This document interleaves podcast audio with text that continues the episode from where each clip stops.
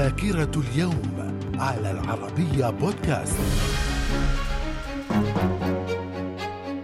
أهلا بكم إلى ذاكرة الثلاثين من نوفمبر. ففي العام 1854 حاكم مصر محمد سعيد باشا يمنح الفرنسي فرديناند دي ليسيبس امتياز حفر قناة السويس. في العام 1919 المرأة في فرنسا تحصل على حق المشاركة في الانتخابات التشريعية. وفي العام 1939 الاتحاد السوفيتي يغزو فنلندا التي أعلنت حيادها في النزاعات العالمية. العالمية خلال الحرب العالمية الثانية وهو ما عرف باسم حرب الشتاء. من الذاكرة. ومن ذاكرة الثلاثين من نوفمبر في العام 1962 انتخاب الدبلوماسي البرمي يو ثانت أمينا عاما للأمم المتحدة. في العام 1965 أمير الكويت الشيخ صباح السالم الصباح يعين الشيخ جابر الأحمد الصباح رئيسا لمجلس الوزراء. في العام 1967 استقلال اليمن الجنوبي برئاسة قحطان محمد الشعبي. وفي العام 1970 إطلاق اسم جمهورية اليمن الديمقراطية الشعبية على اليمن الجنوبي. وفي العام 1970 أيضا الأمم المتحدة المتحدة تصدر القرار رقم 649 والذي نص على حق الشعب الفلسطيني في تقرير مصيره. من الذاكرة. من ذاكرة الثلاثين من نوفمبر في العام 1971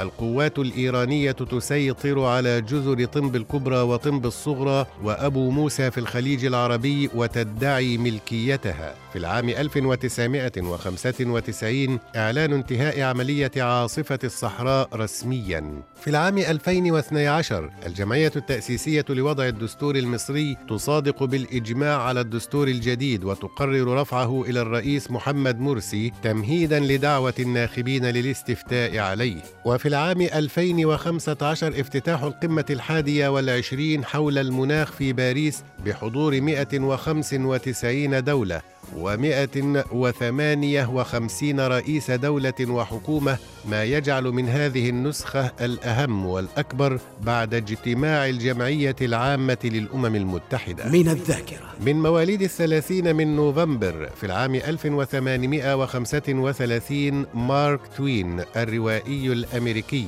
وفي العام 1874 ولد وينستون تشرشل رئيس وزراء المملكة المتحدة الحاصل على جائزة نوبل في الأدب عام 1953 وفي العام 1906 ولد الملحن المصري رياض السنباطي من الذاكرة. من وفيات الثلاثين من نوفمبر في العام 1900 أوسكار وايلد الكاتب الأيرلندي. وفي العام 1988 توفي عبد الباسط عبد الصمد القارئ المصري. وفي العام 1989 توفي أحمد أهيجو رئيس الكاميرون الأول. من الذاكرة. في الثلاثين من نوفمبر من كل عام يحتفل بيوم الشهيد في الإمارات العربية المتحدة. من الذاكرة. إلى اللقاء.